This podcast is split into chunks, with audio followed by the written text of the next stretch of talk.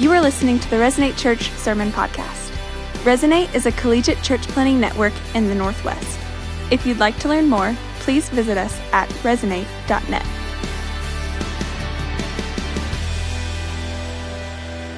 If you have ever watched a movie or read a book, then you know that in any good story, there's always a moment in the story where something happens where a character is clarified or the plot line is clarified and everything either changes for the good or changes from the bad. And usually in that moment, the story, the movie, whatever it is, is made or broken based on that clarification and that moment about that character. So, um, you, you, don't have to be ashamed of this, but if you're a Harry Potter fan in the room, uh, there's a moment in the Harry Potter series, and if you're not a Harry Potter fan because you're afraid of magic, I just want to remind you Cinderella has magic too. Okay, okay cool. Uh, calm down is what I'm trying to say. It's just a story. It's fake. It's not real, okay? Narnia has magic. Lord of the Rings, should I go on? Every story has magic. Okay, enough. Cool. Don't leave. That was not important to the sermon. Uh, but there's a moment in the Harry Potter series where you find out who one of the characters, his name is Snape, when you find out who he really is and what his intentions really are, and how he's actually this guy who's redeeming the whole story the whole time. You don't really understand what's going on until he uh, reveals himself. And I don't want to give this away, but there's this moment, and if you're a Harry Potter fan, you probably have goosebumps right now just thinking about the moment when Snape says the thing about Harry Potter's mom. Lily and how they're childhood best friends and he's loved her always. This whole thing is beautiful. If you grew up around the Star Wars movies and you didn't hear the key phrase before you saw the movies and you hear this Luke, I am your father moment, that just clarifies everything to you. Now, I know our culture uses that term, uh, that phrase all the time, but in the moment, that was an unreal moment in the, uh, in the series because it made the, the story a redemption story uh, instead of just some crazy uh, revenge story, good versus evil, it turned into a redemption story. So let me ask you this. If you are a person who, uh, when you watch a movie, you would like to have no talking during the movie, could you show me your hand? My people. Amen. If you watch a movie so that you can hang out with your friends and eat popcorn and socialize, would you raise your hand? All you extroverts. It's terrible. So, you know, if during a movie, let's say you're watching this movie and it's getting really good, and then somebody comes in like three quarters of the way through the movie, like just when it's getting good, and they do not understand the plot line. And all of a sudden, they want to ask questions about everything that's been going on up to this point. You, you have names for this person, right? They, they want to show up and they want to say, hey, what happened? Why is this so meaningful? Who's that guy? Why does it matter that she has a gun? Why does it matter that he did that? Why, when Snape says always, are you crying? What's going on in the story that matters so much? And you're like, oh my Lord, I am a Christian, but you are making it hard for me right now because you need to leave and let me enjoy this.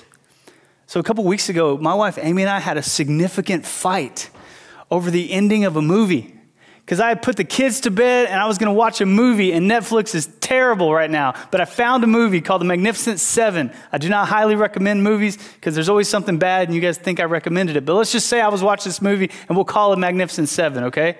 Let's just pretend.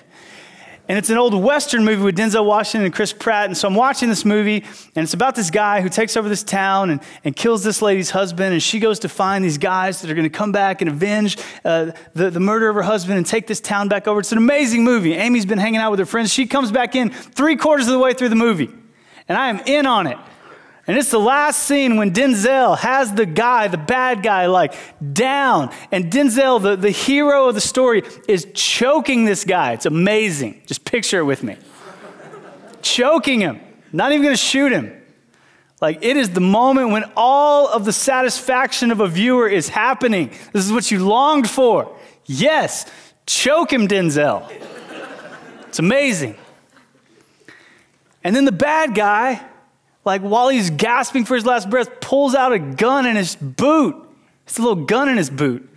And he pulls it out and he points it at Denzel, and you hear a gunshot go off. And you are in panic. You're like, Tell me, Magnificent Seven, you did not let the villain kill the good guy in the last scene of the movie. And then the camera pans back to where you see the whole thing. And in the doorway of the church is the woman whose husband was murdered at the beginning of the movie holding a shotgun.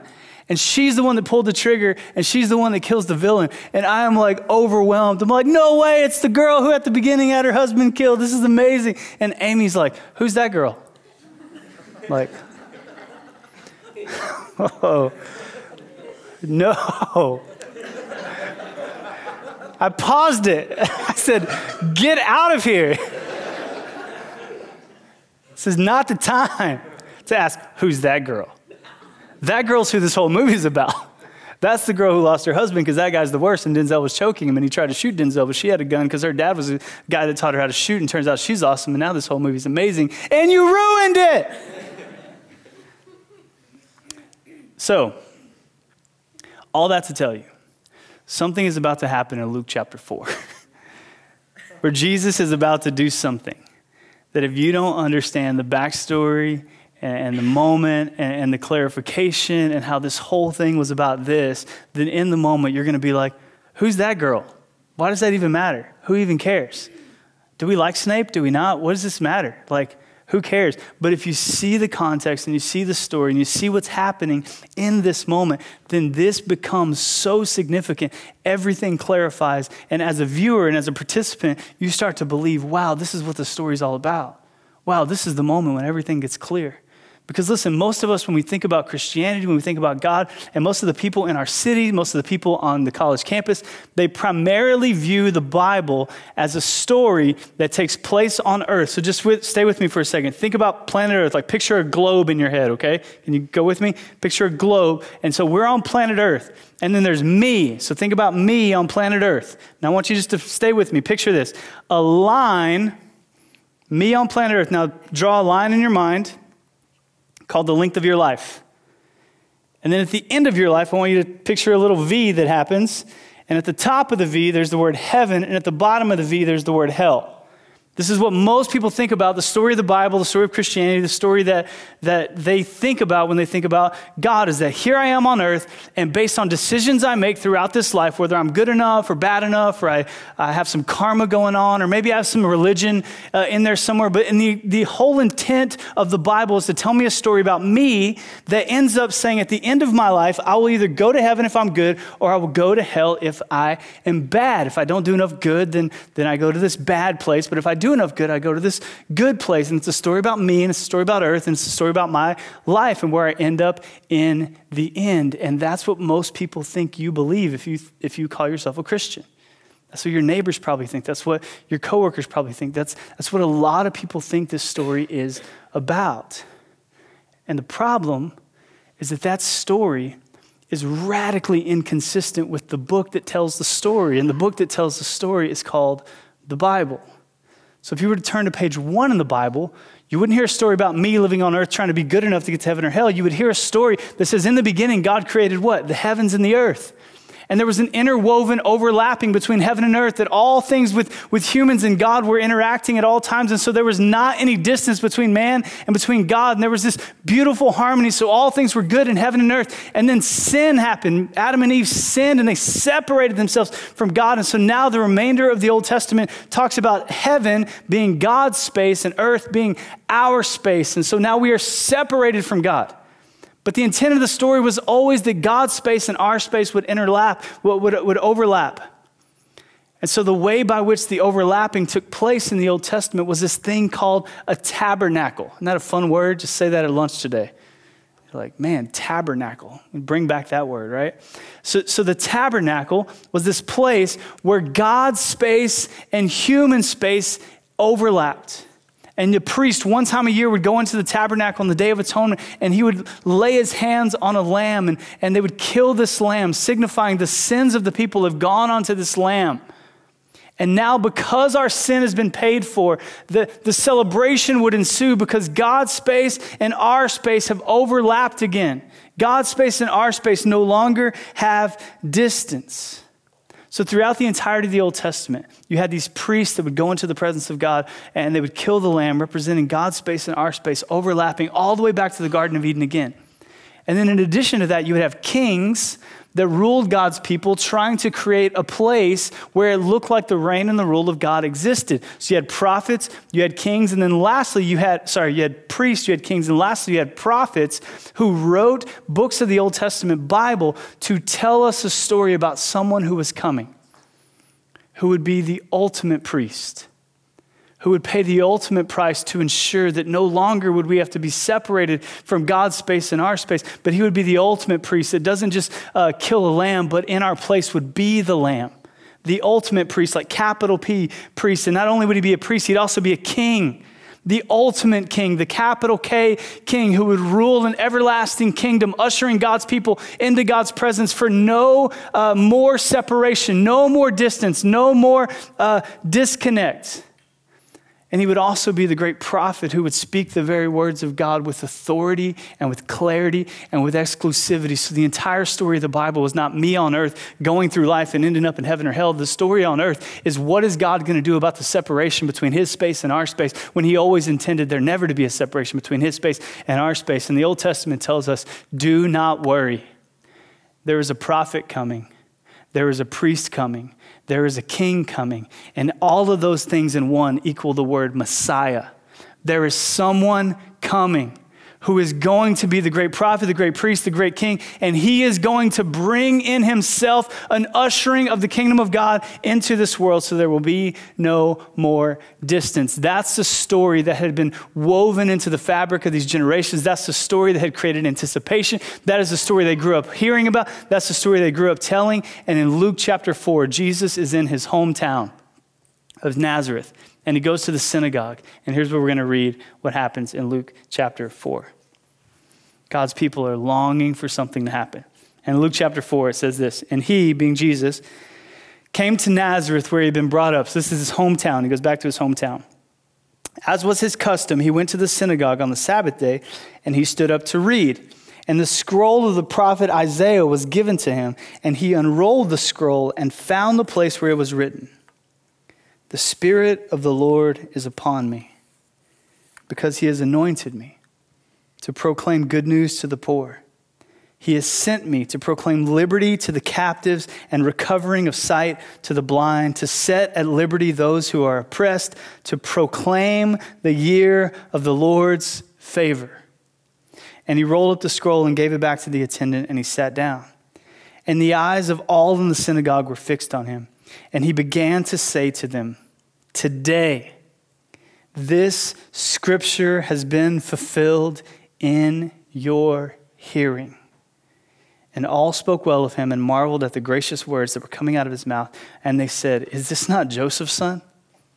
So, in this moment, Jesus is handed Isaiah's scroll. He intentionally picks this passage. So just imagine being there. Like these are people that probably grew up with Jesus. These are his friends from elementary school. They hand him the roll. They're excited. They're like, man, Jesus is in the hometown. He's going to preach today. This is going to be awesome. And, and the guy hands him Isaiah, and everybody's like, ooh, Isaiah. Ooh, good book. That's a long book. Prophet Isaiah given to Jesus. Cool. I'm just giving you some commentary of what was happening in the crowd that day, okay? They're just hanging out. And, and, this is a long scroll. So Jesus pulls out the scroll and he starts unrolling. And they're like, oh, didn't pick Isaiah chapter 6. That's a good one where Isaiah sees the Lord. Ooh, skipped Isaiah 9. Isaiah 9 has like a prophecy about a virgin birth. We heard Jesus was born of a virgin. Okay, he's still going. He's still going. He's still, Jesus, what are you doing, man? Like Isaiah 55 through 60 are like, 65, that's that's like the story about the Messiah who's coming. He keeps going, he keeps going. They're like, bro, where are you going to land? He lands on Isaiah 61. Everybody in the crowd's like, that's a messianic prophecy. That's about the prophet, priest, king who's coming. They're like, oh, this is good, man. This is going to be a good day in church. It's not every day you get Jesus preaching on the messianic prophecy. I wonder what he has to say. I wonder what Jesus has to say about the coming Messiah. This will be fascinating day at church. And so he reads it. The Spirit of the Lord is on me. They're like, I know that because He's anointed me to proclaim good news to the poor. He sent me to proclaim liberty to the captives, recovery of sight to the blind, to set liberty of those who are oppressed, to proclaim the year of the Lord's favor. And they go, Man, this is great. What is Jesus' take on the coming Messiah? What is this good teacher's take on the one who's supposed to come and save us? Tell us, Jesus, what do you think about this? And Jesus sits down and looks at the crowd and says, Today, this scripture just happened And in the first ever recorded mic drop in human history, Jesus drops the mic. And that's the end of his sermon. It's the shortest sermon in human history, guys. He reads a verse and goes, It is done today. And he clarifies to the people. I, I don't know if you, if you get this, but, but there would have been people in the crowd going, No, he did not. Just say it was him. And they got that other kid in Hebrew class who didn't pay attention going, Why does this matter? Who's, who's this verse about? They're like, dude, pay attention in class. Jesus just said he was the Messiah. Yeah, what's the Messiah? Oh my gosh, heaven and earth and the kingdom and the tabernacle and the lamb and the prophet, priest, king. Jesus just said he's all that. And the kid's like, oh, really? I've heard about this. Yeah, it's happening right now. Pay attention. This is a significant moment where Jesus says, This has been fulfilled. And this word anointing, Jesus says, I've been divinely commissioned by God, not just to bring the good news, this is huge, but to be the good news. Jesus is not a preacher of the good news. He is the embodiment of the good news. He is the bringer of the good news. He's not a, a good prophet, a good priest, a good king. He is the embodiment of a prophet, embodiment of a king, embodiment of a priest. And why is this so significant? This is so significant because it goes and it flies into the face of what most people believe the Bible is teaching, and what maybe some of you and I even find ourselves believing sometime. And here's, here's how I want to clarify this. Uh, this is so important that we get this. The Bible does not tell a story about us going somewhere, it primarily tells about a story about God going somewhere. The Bible does not primarily tell a story about us going somewhere when we die. The Bible primarily tells a story about God going somewhere to give life. But so many of us believe that this, this Bible is like a guide to the afterlife, how to be good enough so that one day I can stand before God and say, hey, let me in heaven. I opened doors for people. I smiled a lot. I was really kind. But we misunderstand this story is about God coming to give us life. So to say it a different way, the kingdom of God or the kingdom of heaven, those are interchangeable words. The kingdom of heaven is not somewhere you go after you die, it is something that has arrived. I, I know this is different. Like some of you are like, whoa, is this like real? This is in the Bible. This is the story of the Bible. Not that you go somewhere like this earth, big bad earth, God's going to pull you out and send you somewhere. It is that God has invaded the earth to bring about his kingdom through the person and work of Jesus. And Jesus is saying, It has come. Jesus comes and says, Hey guys, I have great news. The kingdom of heaven is here. And his guys are like, Where is it? What do you, what do you mean? He's like, You're looking at it. You're looking at it. I have brought to you in myself the kingdom. So, to say it in a theological term, here, here's what the commentaries say. What Jesus meant in the synagogue in Nazareth that day was that the true Messiah had arrived. The hoped for king, the son of David, the liberator, the savior, the world ruler, the bringer of justice and peace, the Messiah of God had come and he was there in their midst. That's what Jesus said. And if you just stop right there, that's a good story. They're like, wow, man, like the next day on the Nazareth Daily News, it's like, hometown boy claims that he's the Messiah, right? That's the story the next day in the newspaper. If you stop right there, you go, that's a big announcement and it's fine, but it doesn't cause a stir. Scripture says they spoke well of him in that moment. They're like, that's a really cool thing, Jesus. Way to go. And if you just stop there, you're like, Cool, great. Uh, that was fun. All right, church is over. But it doesn't stop there. Jesus does say some other things. And what he says is not the kind of things you want to say to grow a church in that time period. This is not church growth strategy. This is Jesus clarifying some stuff. He's like, hey, I am the kingdom of God. I've brought the kingdom of God, but let me clarify what we're talking about so you guys don't misunderstand me because you have some expectations, and I'm about to crush those expectations. Verse 23. And he said to them, Doubtless you will quote to me this proverb Physician, heal yourself. What, you have heard you, what we have heard you did in Capernaum, uh, do here in our hometown as well. And he said to them, Truly I say to you, no prophet is accepted in his hometown. It's kind of harsh. It's like, I know you guys aren't going to accept what I'm about to say. No prophet is acceptable in his hometown. But in truth, I tell you, there were many widows in Israel in the days of Elijah when the heavens were shut for three years and six months, and a great famine came over all the land. And Elijah was sent to none of them, but only to Zarephath in the land of Sidon to a woman who was a widow. And there were many lepers in the days of Israel in the time of the prophet Elisha, and none of them were cleansed, but only Naaman the Syrian. Verse 28. And when they heard these things, all in the synagogue were filled with wrath. Five verses later, and all Jesus did was quote scripture, by the way. All he did was tell them some Old Testament stories. Five verses later, they are filled with wrath, and they rose up and drove him out of town. And they brought him to the brow of a hill on which the town was built, so that they could throw him down on the cliff. But passing through their midst, Jesus went away. Isn't that a great passage? The mob took him to the edge of the cliff. They were going to throw him off, and Luke's like, but he just walked away. I don't know what he did, like gave him some, some magic or something. I don't know. Uh, but he just walks away. So, why is this significant for us?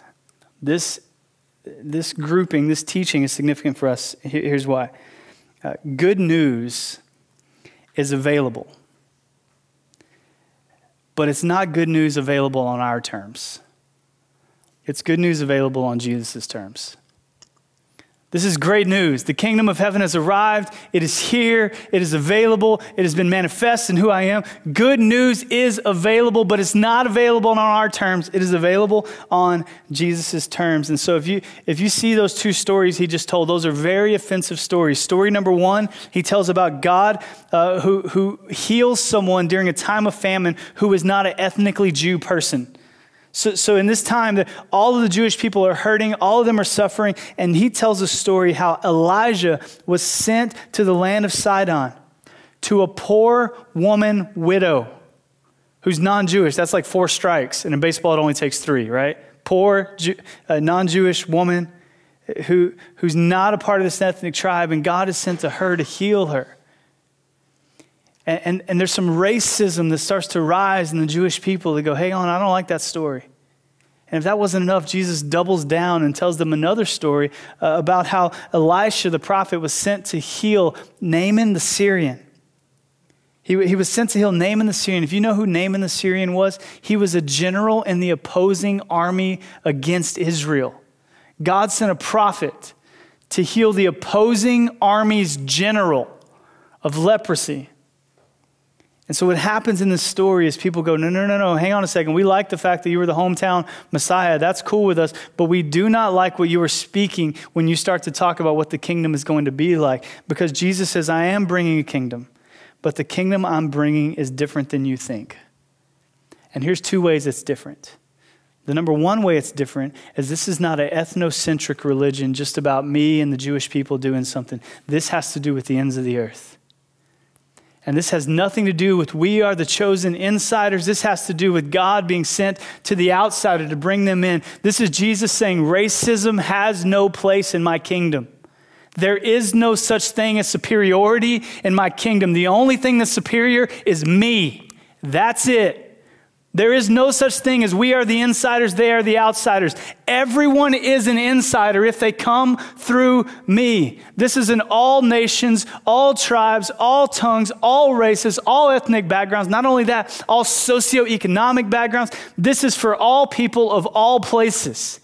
And this message must make its way to the ends of the earth. Don't you dare think this is about you and your race and your superiority. You have radically misunderstood my message if that's where you're going. And that enrages them. That makes them want to kill him. Racism is enraging to people who are racist. And Jesus says, That's not what we're doing here. My kingdom, what I've come to accomplish, what I've come to bring into the world, is what it looks like in the kingdom of heaven. And in the kingdom of heaven, there is no such thing as racism, it is not tolerated. What you see in my kingdom is a celebration of God's creation, a celebration of people who are made in the image of God being a part of this family. That's what you see in my kingdom. So, what Jesus represents here in this world is what it looks like to live in another kingdom. And they don't like it because they go, In my world, it needs to look this way. And Jesus goes, I'm not here for your world. I'm here to show you what it looks like in a different world, the right world, the right things. And I'll tell you two stories. One story about a widow who was healed who never should have been healed because God's for the outsider. And another story about a general who was healed of leprosy who should have never been healed because he is an outsider. Jesus says there is no outsiders. I have come to redeem people from every ethnic background, from every socioeconomic background, from every stage of life, from every level of status. I have come to bring a kingdom, and it is a kingdom that is available to all. This is not a story about us on planet Earth going through life, ending up in heaven or hell. This is a story about Jesus invading the earth with his values and his kingdom. I know we don't understand kingdom because we don't live around kingdoms, but what it means to be in a kingdom is it has all to do with your king. If you have a good king, then the kingdom can flourish. If you have a terrible, tyrannical king, then the kingdom's not going to flourish. And Jesus says, Where I am king, this is what it looks, looks like to live in my kingdom. And that creates uh, the strongest kind of reaction in people. I think it is fascinating that so many people in our culture find Jesus to be uh, so palatable, so kind, so nice, so chummy, blonde hair, blue eyes, petting a lamb, smiling, great teeth, super white, right? You, am I the only one that's seen these paintings? I have one hanging in my office as a joke. If you come in, it's a joke. Please don't judge me. You can judge me that I have a Jesus joke painting, that's fine. But don't judge me thinking that's really what I think. Jesus, when you see the real Jesus, it provokes a response in you. And, often it looks like this that when you see the real Jesus, he both offends you and attracts you. The real Jesus draws you in because you think that maybe he does have the answer that you've been looking for. But as you're drawn in, there's things about your life, there's things about my life that he's going to come against, and that sounds offensive. And so, what it looked like for people that interacted with Jesus is they would get close and they would hear him say something. They're like, oh, that's the worst thing I've ever heard, but I don't want to leave because you seem awesome, but that seems really difficult from what I've been used to. But man, I really want to be near you. You might have the right answer, but I don't like this. I'm offended and I'm attracted. That is great news, church. If you are not offended by Jesus, I'm not sure you've seen the real Jesus because he's offensive. But if you also see the real Jesus, you are so attracted to him. You're so drawn to him because he's good news. The difficulty is he's going to pull out of us things that we may not want pulled out of us, and that's what it looks like. So you can do whatever you want with Jesus, but please don't call him boring and please don't call him fine and palatable. He's either offensive or he's attractive, and usually he is both.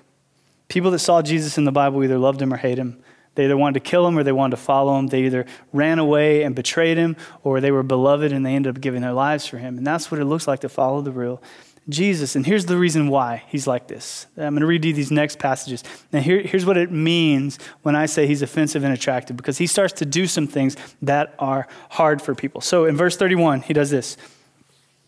And he went down to Capernaum. So this is just right after he almost got pushed off the cliff, but he walks away. He leaves Nazareth. He goes to Capernaum uh, a city of Galilee, and he was teaching them on the Sabbath, and they were astonished at his teaching, for his word possessed authority. You could circle that in your Bible, underline that. His word possessed authority. That's the number one reason why people are so offended.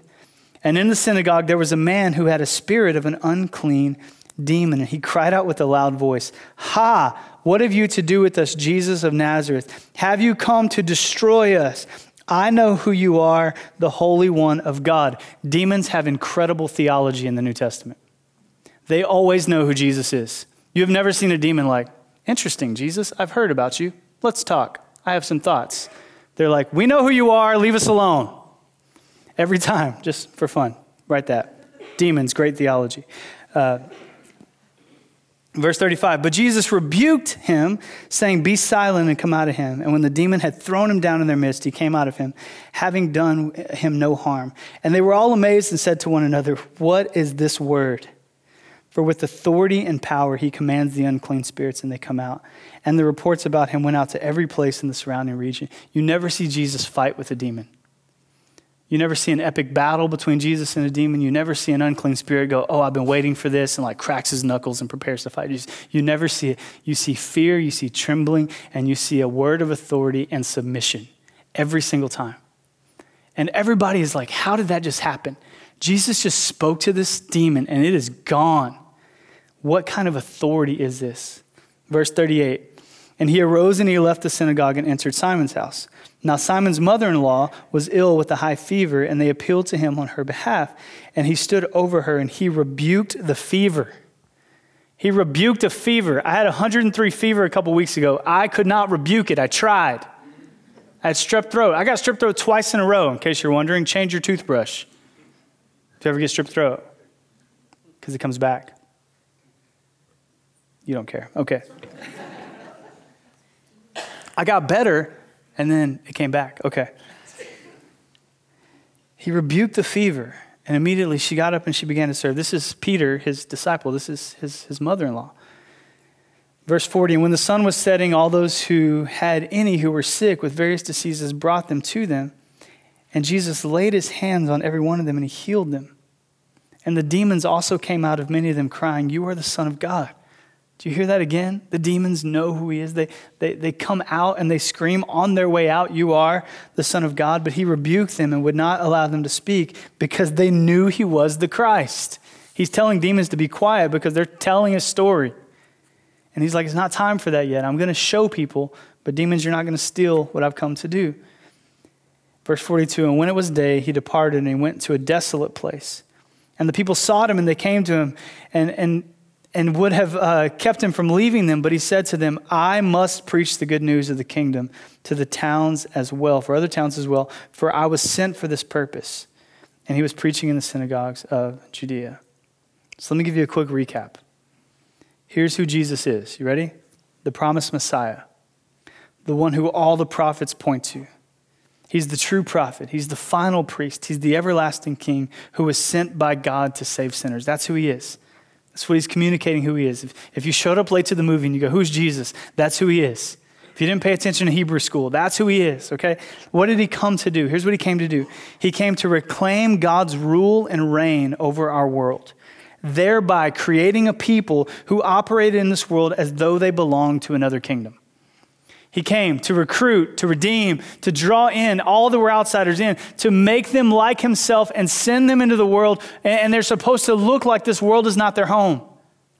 The, the other places in the New Testament call us aliens in this world. Isn't that a fun word? We're aliens. We belong to another kingdom. How's that possible? Because that kingdom has come into this kingdom, and now there's an overlap, and now it is made possible. And the thing that Jesus does that is so difficult for people is that he speaks with authority and clarity and exclusivity, and our generation struggles with that. We struggle with exclusivity. We struggle with authority. We struggle with clarity. But what's kind of interesting about us is we don't struggle with that in all areas of life. We just struggle with that in spirituality. When it comes to spirituality, we do not like clarity. We do not like exclusivity. We do not like authority. You know what we like? Hey, man, whatever's cool with you is cool with you. Just leave me alone. And we don't like to be clear. But I was thinking about a couple places. Like, what if your bank treated you that way? Like, uh, hey, I want to see how much money's in my account. They go, You got some? You're like, uh, Excuse me, some is not a number. Uh, how much money do I have in my account? Oh, yeah, you're doing, you're doing okay. Uh, no, could I speak to someone above you with authority on the matter? I'd like to know how much money I have. I'm trying to buy something. Yeah, yeah, it's good, man. Don't worry. No, you don't understand. I need a number with cent signs and dollar signs. See, we demand exclusivity, we demand clarity, we demand authority when it comes to money. I think when it comes to medicine, and matters of life and death and sickness, man, you demand authority. You demand clarity. Hey, hey, how's my wife doing? Or how's my dad doing? Or how's my kid doing? The doctor's like, yeah, you know, we're kind of thinking about it. We're trying. No, no, you can't think like, tell me how they're doing. Uh, some of you know we adopted a little girl from China uh, four and a half months ago, and last week we took her to Seattle Children's Hospital for her first ear, nose, and throat uh, appointment, and, and we went to this uh, craniofacial pediatric care portion of the hospital. There's only two places in all of America that specialize in craniofacial pediatric care, and one of them is Seattle Children's Hospital. And so she goes in and she's getting her ear checked, and she's getting all these procedures done, and the doctors are amazing. This place is awesome. And we go into a, uh, one of the rooms, and they like bring doctors in to check on us. They have five different doctors. One of the doctors that comes in, he's been with Seattle Children's for 20 years. He is a craniofacial pediatric plastic surgeon. That's all he does. Is from your chin to your head for little kids. He takes care of their cosmetic plastic surgery needs, whether it's cleft lip and palate or microtia or whatever it is, for 20 years. This is all he has ever done. And he brings in like two other guys with him, like an entourage. Like they walk in, you're like, oh, it just got real in here. Like whatever you do, it's probably awesome. 20 years, craniofacial, pediatric plastic surgeon. And he starts to talk to us about what he wants to do with Lucy. And we don't know, we, we don't know anything, right? So we're just listening. And in all likelihood, we are talking to the guy who is the best in the world at craniofacial pediatric plastic surgery. Likely. But in our not knowing, we hear about the procedure needs to happen, and it may take nine minutes, 10 minutes, who knows? We don't know. And so Amy lovingly, uh, just as, as a caretaker of Lucy, asked this guy, because Seattle's kind of far from Pullman, we just go, hey, is this something we could do like in Pullman? Or is this something we could do in, in Spokane? Like, it's a little closer to home. And we just asked this guy, could we do this somewhere else? And in all kindness, he looks back at us, smiles, while his two other guys are like, oh God. he looks at us and kindly he says, no, ma'am. No, ma'am. Don't let anybody else do this. It needs to be here and it needs to be me. And that's how it needs to happen. And it was the most amazing moment. when he left, I told Amy, I was like, I got goosebumps when he was talking. like, that was awesome. He spoke with such clarity, he spoke with such authority, he spoke with such exclusivity. If you're going to do that procedure, it needs to be me.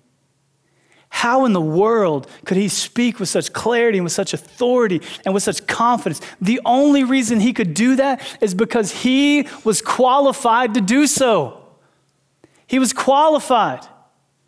And so when we come to Jesus and we go, man, you are so exclusive, you are so clear, you are so authoritative. How dare you say that? That is a fair thing to say. You could say, How dare you, Jesus, unless Jesus is qualified to say so.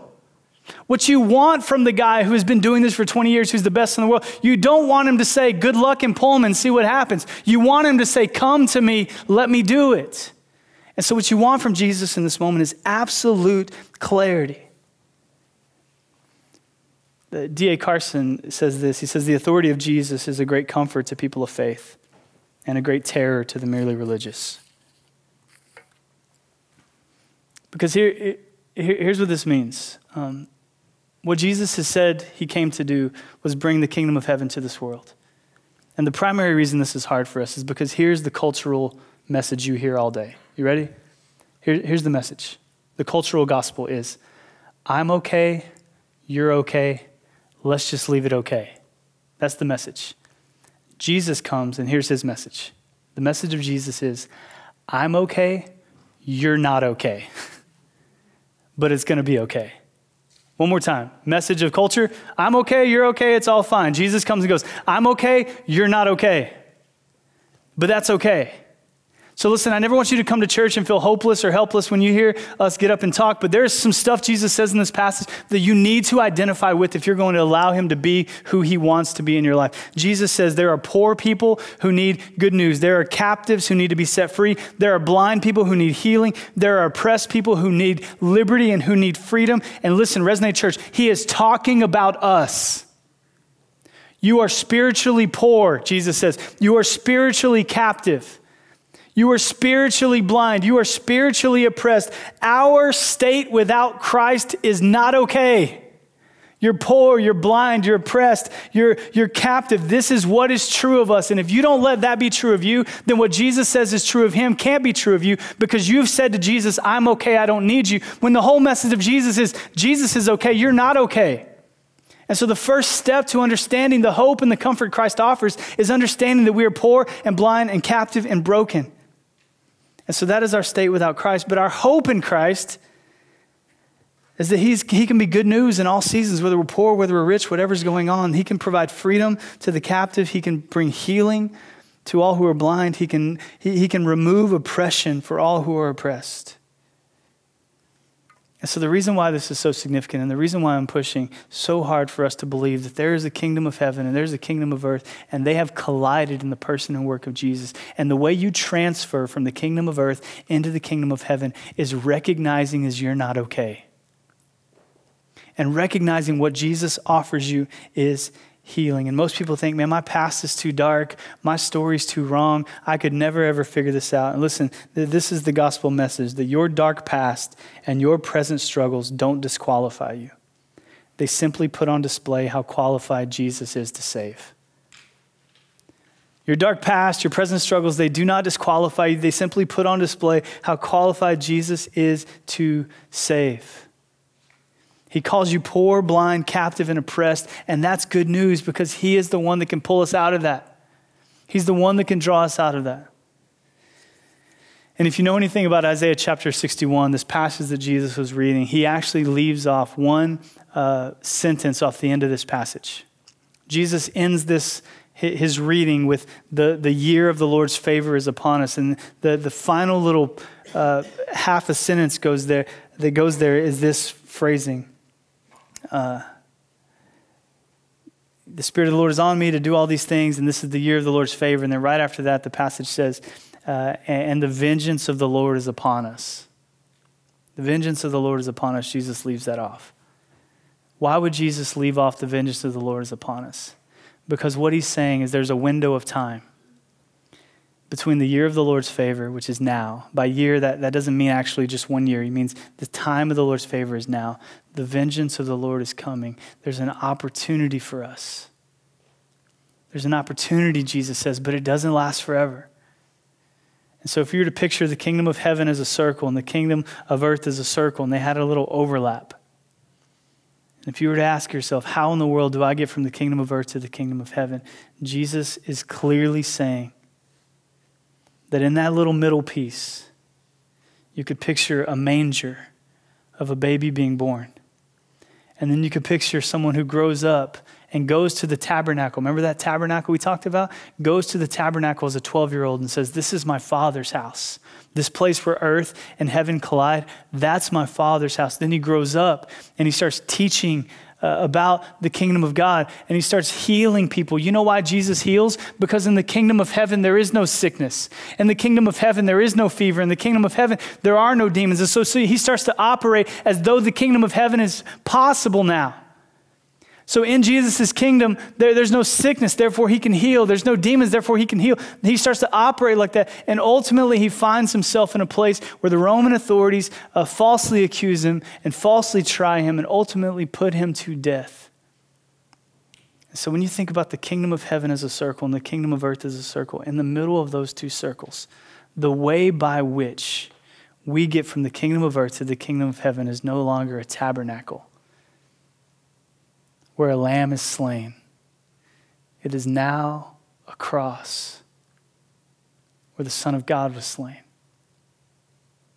And Jesus is so clear that He and He alone has the authority to be the one to bring us into the kingdom of God. So the gospel is not about what you can do in this world to earn your place in heaven. The gospel is about what Jesus has done in this world to guarantee your place in heaven. So, Resonate Church, would you reject the notion that you are okay? You're not okay. You're not fine. And the most beautiful thing a doctor could tell you when you are sick is that you're sick. How terrible will it be for a doctor to be like, yeah, it's no big deal? No, listen, it's a big deal, Jesus says. You're not okay. But I have great news I'm okay. And so I've come to provide something for you. Reject the notion that you're okay and reject the notion that heaven is some place for later when you die because that makes this earth purposeless. But instead, believe the fact, receive it, trust it that God has brought a collision of heaven and earth. And now Jesus doesn't just want you to be a person in the kingdom of heaven, He wants you to go out into the world and represent the kingdom of heaven everywhere you go. I, I, t- I tell this to people all the time, and they, they feel like it seems like overspeak. But when you go into your job, wherever you work, the kingdom of heaven just showed up because you showed up.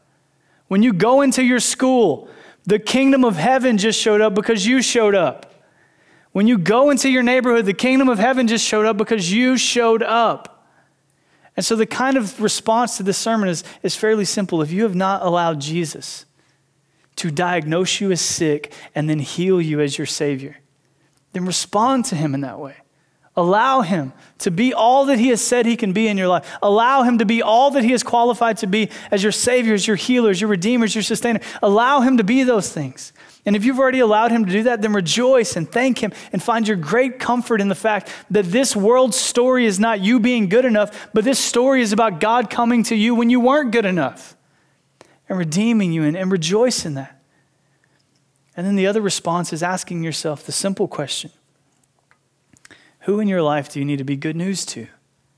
If you bring with you the kingdom of God, then where in your life do you need to be good news? Where in your life do you need to alleviate a burden? Where in your life do you need to be Christ towards someone? Where in your life can you show someone what it looks like in the kingdom of earth to be a citizen of the kingdom of heaven? Most people think because I'm a citizen of the kingdom of heaven, I've got to be extracted away from the world. That's not the message of Jesus. The message of Jesus is that we are sent into the world to embody the kingdom of heaven. So reject the notion you're okay. Receive the fact that Jesus has diagnosed you and he's able to heal you.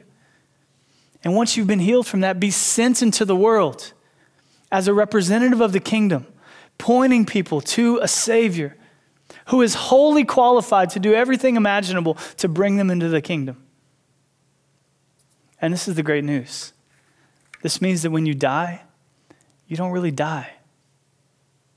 You just keep on living with Christ that what so many people have said is available in the afterlife only, a life with Christ, Jesus says is available now. It's available right now. Now, sure, there's still sickness and there's still disease and there's still a lot of hard things in this earth, but what Jesus offers is available right now. And when we die, we just get to go continue to be with Him in a world where there are none of these sinful things. But may this message be good news to you. And may you receive it and respond to it and enjoy it because this is the message that sustains us forever. So I want to pray that we could be these kind of people. Let's pray together.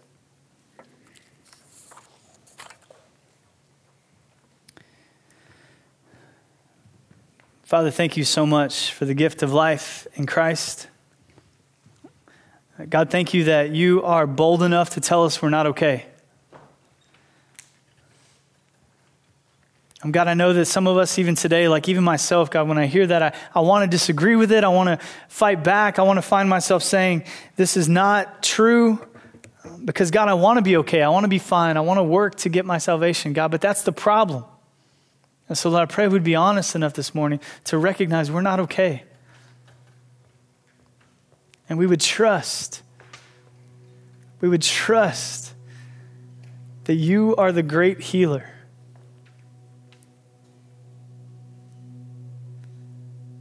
And God, just like that doctor in Seattle said, don't go anywhere else for this. God, I pray we would hear you and your, and your qualifications and your authority looking at the world saying, don't go anywhere else. You have a need. Don't you dare go anywhere else to meet this need. It has to be me, it has to be here. I pray that we would feel that and we would trust you, Jesus. And we would come to you recognizing you've paid it all. So, Lord, let us rejoice in who you are this morning. Pray in Jesus' name. Thank you for listening to the Resonate Church Sermon Podcast. If you are a college student in the Northwest, or if you simply want to see college students come to know Jesus, please connect with us by visiting resonate.net.